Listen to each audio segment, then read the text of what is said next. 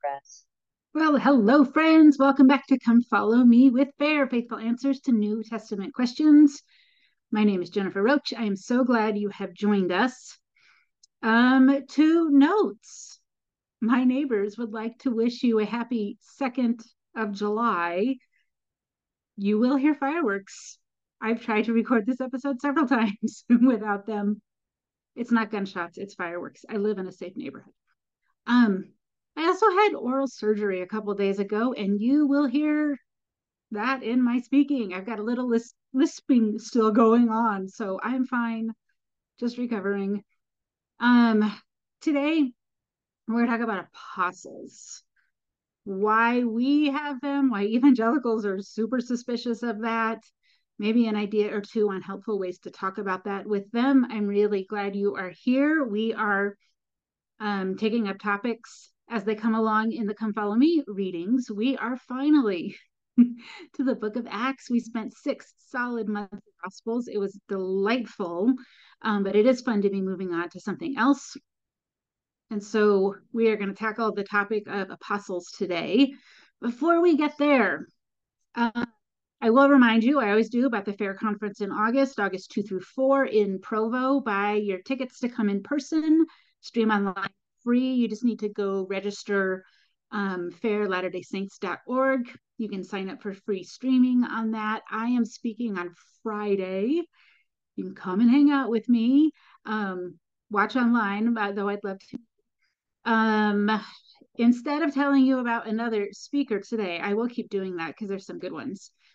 I want to tell you about a new podcast that FAIR has going on called By Faith and by Study it is hosted by this up and coming young scholar, Zachary Wright. I met Zach, um, he was still a missionary, um, really, really bright kid.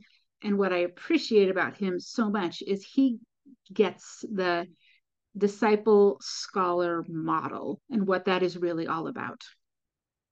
The is that your head and your heart are not in competition and they don't have to be in competition. You can feel the feelings of faith, but you also can do the intellectual study of topics around faith without those two um, clashing or threatening each other really in any way.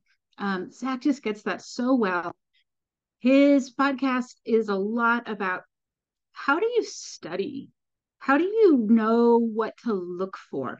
How do you know if a piece of evidence is good?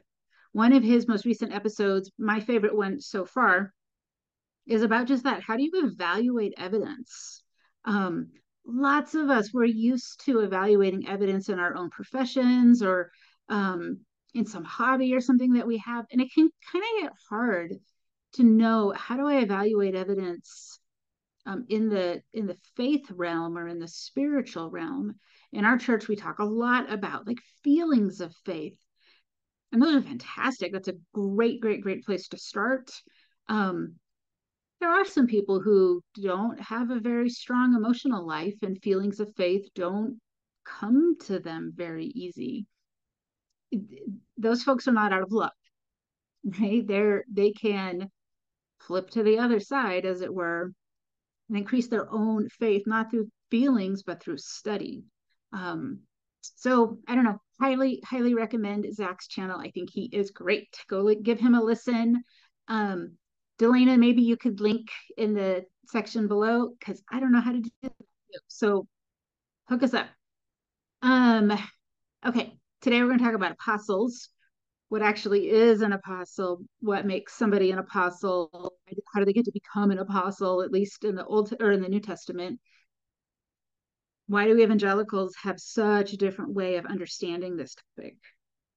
The Come Follow Me readings um, up until now in the Gospels, we've referred to this same group of men as Jesus's disciples most of the time. And a switch happens here in the book of Acts. Jesus um, has been crucified and resurrected. Um, he ascends back into heaven, the early part of the book of Acts. And these men who used to be called the disciples are now called the apostles. Um, so the question really that all of this comes down to is what is an apostle, right? So the word itself, it means um, messenger or like one who is sent, like sent out to give a message. So what is a what is a true messenger? In in our view, our Latter-day Saint view, a true messenger is one people know what to do to follow God, to stay true to the instructions that they have already been given. A false messenger is someone that leads people astray, burdens them, exploits them. the question is why wasn't this apostleship passed down? And Latter day Saints um, have a lot of answers for this that sometimes don't always reflect what actually has happened in history. So I'm going to try and explain some of this from a historical point of view. So often Latter day Saints will wonder something like, you know, gosh, maybe the original apostles like just forgot to pass it down. Or, or maybe they didn't know they were supposed to pass their apostleship down. Um, and the, the assumption there is like that they died without even trying to pass anything down. Let me let me explain to you how I understand what happened it might not be the kind way that LDS people talk about it. And these are my thoughts, not Fair's or the, or the churches. Um, in the years after the the Gospels are written, Peter actually does try to pass down his authority. At this point, we're not they're not talking about it in terms of passing down apostleship, but in passing down authority. So Peter passes down his authority to a man named Linus. Um, Peter is considered the first pope. The language switches here, kind of from apostle to pope. Um, Peter's the first one, Linus is the second one. Linus passes it down to Anacletus, who passes it down to Clement the first. Um, they are passing down authority to act in God's name. You can call that apostleship, you can call that being the pope, you can call that priesthood. We're talking about the same thing here. And, and my thinking is they did try to pass it down, but there is a difference between passing it down and having priesthood honored and respected. I know men in the church, and you probably do too, um, who are priesthood holders in name only. Some priesthood has been passed down to them. They do not appear to be taking that seriously or sacredly in any way. Um, it was passed down to them, but they've not handled it with care. I think that that is what happens here. Peter and the others, they're trying to pass this priesthood down, and it is not handled with care. You know what happened the story? Um, kind of the succession of um, roman popes. It doesn't take that long before we're getting to some terribly terribly horrendous stories. Um, pope john the 12th he's ordained as pope at age 18 um, that's a dumb idea. Um, things pretty much play out how you would expect it. If a hormonal 18 year old boy is put in charge of a worldwide church and that's that's what happens. And there's many many many popes where things just go terribly. There are many situations where things go terribly with their bishops right? It's not that they weren't trying. It's not they didn't think this was a thing that needed to happen. It just didn't happen in the way it needed to. Mm-hmm. It it happened how it sometimes happens to people that you know men you know who can call themselves priesthood bearers but are not right? So the evangelical view. Evangelicals certainly can talk about how they see the original apostles as being the only ones who will ever be apostles and they have verses to explain why they think that but they are more likely um, to sum it up by saying that apostles are simply no longer needed because we have the Bible and the Spirit to listen to. If you have listened to especially some of the earlier episodes in this series, it's not surprising for you to, to hear that. Evangelicals are very focused on the importance of the Bible, and they are very confident in their, their ability to interpret it correctly as individuals, not as a group, not by a leader, but as an individual person. It's a very anti Catholic stance, to be honest. Um, this generation of evangelicals probably wouldn't say that, but back up and they would be proud to call that an anti Catholic stance. Um, something like, I can interpret on my own. I don't need some authority to tell me what to think. There is a level of theological understanding. Um, they believe there's biblical evidence to show that no new apostles are needed but more often, it really is this cultural level of understanding that says each person is charged kind of with being their own apostle. There, there are there is a sense in which each one, each individual evangelical person must decide if something is true. I remember, you hear that noise? It's Fourth of July weekend, and we are going crazy here. Um, I remember being a, a teenager and a young adult in the evangelical church, and they would train us and teach us when someone is reading scripture in the service, when your your pastor or your teacher is teaching something, you had better have out your Bible and following word by word, making sure they're not skipping words or tricking you or, or doing some fancy sleight of hand. You yourself are the authority and you are making sure that what you are being taught is correct teaching isn't um, i'm going to go to this person called by god who knows some things that i don't know who has messages from god for me. There is not a sense that they are listening to true messengers. They are listening to people who have ideas and they themselves get to evaluate them as true or as not true. Um, they are very, very worried that what is going to be handed down to them has been corrupted, which I find so fascinating on this side of my conversion. Um, in our church, we freely admit that things got handed down in a corrupted way and can point to lots of examples of that. That's why a restoration was needed. Um, and they are very, very afraid of that reality and are trying to prevent it on the individual level, not the group level. Um, they really can only trust themselves and not necessarily what is taught to them by any messengers. This story, the, this reality is really well illustrated um, in a story about a guy named Rob Bell. So Bell, um, he was an evangelical pastor in Grand Rapids, Michigan. He starts a church there in um, right around the year 2000. His idea was that other evangelical churches had become focused on the wrong things and that church should really be like stripped down to its most basic elements, which in his mind were worship and teaching. Um, and a lot of evangelicals talk this way. They they want to go back to what was practiced in the New Testament, and this is kind of their way of, of trying to restore those things. So Rob Bell is a is a guy who's doing that and became extremely successful at it. Um, five years in, they've got six thousand members on a Sunday morning.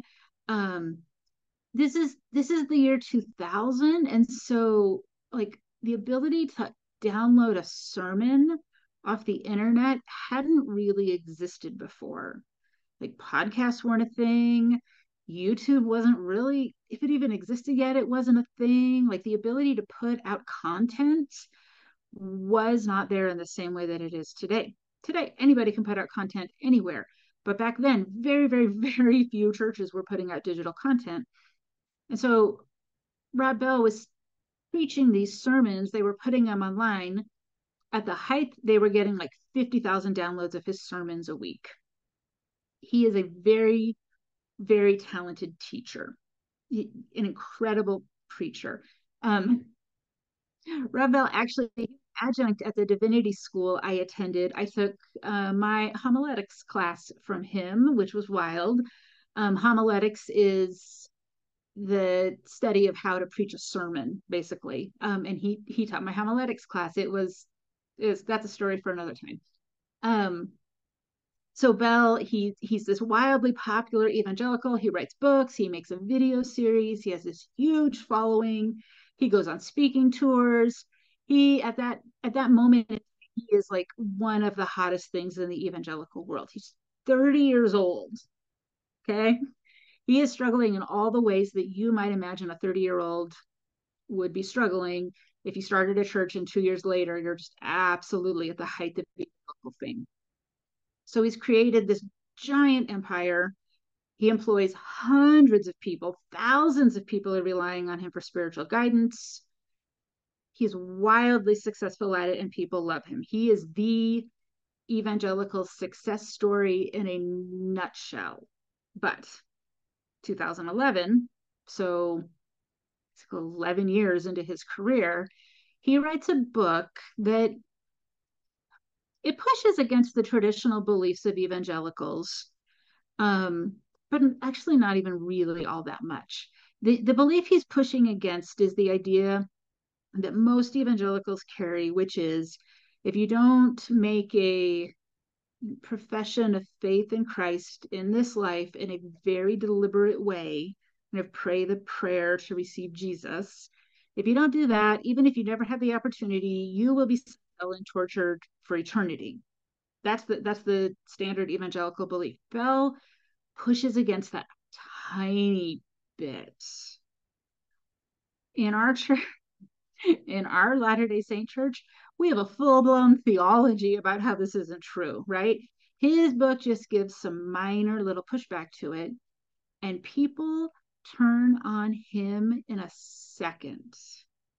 He's the most popular he is the hottest thing in the evangelical world. That book is released March of 2011. By November, he was forced out of his church. He, the leader, the founder of this huge, massive phenomena of a church, the people he's leading don't agree with his new book, which you and I would actually say gets a ton of stuff right. Um, they don't they don't agree with the tiny little movement that he makes, and he is no longer considered a worthy teacher. This is the epitome of why evangelicals will not accept the idea of an apostle. They want that freedom. If their teacher or their pastor or their whoever teaches something they disagree with, they want to be able to cancel him in a second's notice. And they do. And there are many, many, many, many stories. The Rob Bell story is just kind of a big one that illustrates that, but this happens all the time. Evangelicals generally love their leaders. sometimes they border on, on worship of their leaders until that leader says something they don't like or something they don't with. They themselves, the individual evangelical, is the one who decides what is true, not the leader, not the teacher the individual gets to decide what new ideas are worthy of being considered and what ones are not. If you remember, probably 10 episodes back, we were talking about this fierce independent streak that evangelicals have. And this is exactly where it comes up when we're talking about why they don't accept apostles, right? They'll accept the original 12. They'll say there, there could be no new ones, we would have all kinds of quibbles on like, well, you accept the apostle Paul, you accept these like be that as it may, it really isn't a biblical issue for them. It's a cultural issue. Um, this is this is their their independence. They want to be the ones who get the final word on if something is true or not. So, how do you talk with your evangelical friends or your family members about this in any helpful kind of way? Their worry is that by following an apostle, we, we Latter day Saints, are giving up our autonomy, our independence, our freedom. And I mean, unfortunately, there are some portrayals in the media of Latter day Saints that kind of feed into this, right? That Latter day Saints are only allowed to think a certain way or read certain things. You're not allowed to question. You have this group speak. It's a cult, right? All, the, all these ideas of how it gets portrayed in the media, even in this year, in, in 2023. Um, what never really gets portrayed and what evangelicals absolutely do not get about the culture of our church is that we have this way of talking about gaining a testimony of certain things. In the realm of church culture, um, evangelicals don't really have the idea of developing a testimony in the same way that we do. They would say their testimony, they, they talk about testimonies, but what they mean by that is the story of how they came to believe in Christ. And it usually has three parts For I believed in Christ, how I came to believe in him, what has changed since then. That's the testimony they are encouraged to develop. There really isn't very much talk, if any, about I have a testimony of this or I have a testimony of, that. That's not really a thing for them um, at least not in the same way that it is for us. They are evangelicals are never going to use the phrase "I know the church is true." It, like, and I mean that by like referring to their own churches. I know my church is true. It's not how they think. It's not in their culture. That would require them to give up their independent spirit that says, I am the final authority. I will monitor what my pastor and my church is teaching. And if I agree with it, it's right. And if I don't, it's wrong. So the phrase, like, I know the church is true, that's nonsensical to them. So, so where, where do you even go on conversation with this? I think a conversation about how you have developed a testimony of certain things probably would really resonate with them. Um, ideas as they have been introduced to you. And at first you were like, I'm not so sure about that. And you pray and you study and you talk and you think and you listen and you wait and and people in our church do this all the time and develop a testimony of certain things. We today's Sunday, today was fast and testimony meeting. Dozens of people get up and say, you know, I have a testimony about this thing about the gospel. Um, I imagine that your evangelical friends and family would absolutely resonate with that part.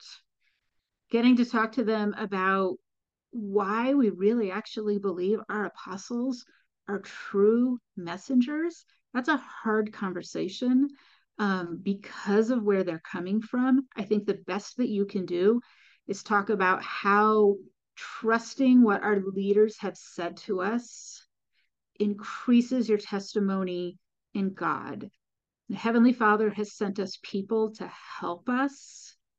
You develop trust in these people to help us. We call them apostles, um, and that they are showing us a certain way, that they are true messengers. That's that's probably the best I got for you. We also this is a shorter episode today. It makes up for all the other times when I have kept you long after class should have been over. So here we go. You get some of that time back today. Come back next week. Next week, I'm excited. We're talking about the Holy Ghost. That one should be really fun. And I'll see you then.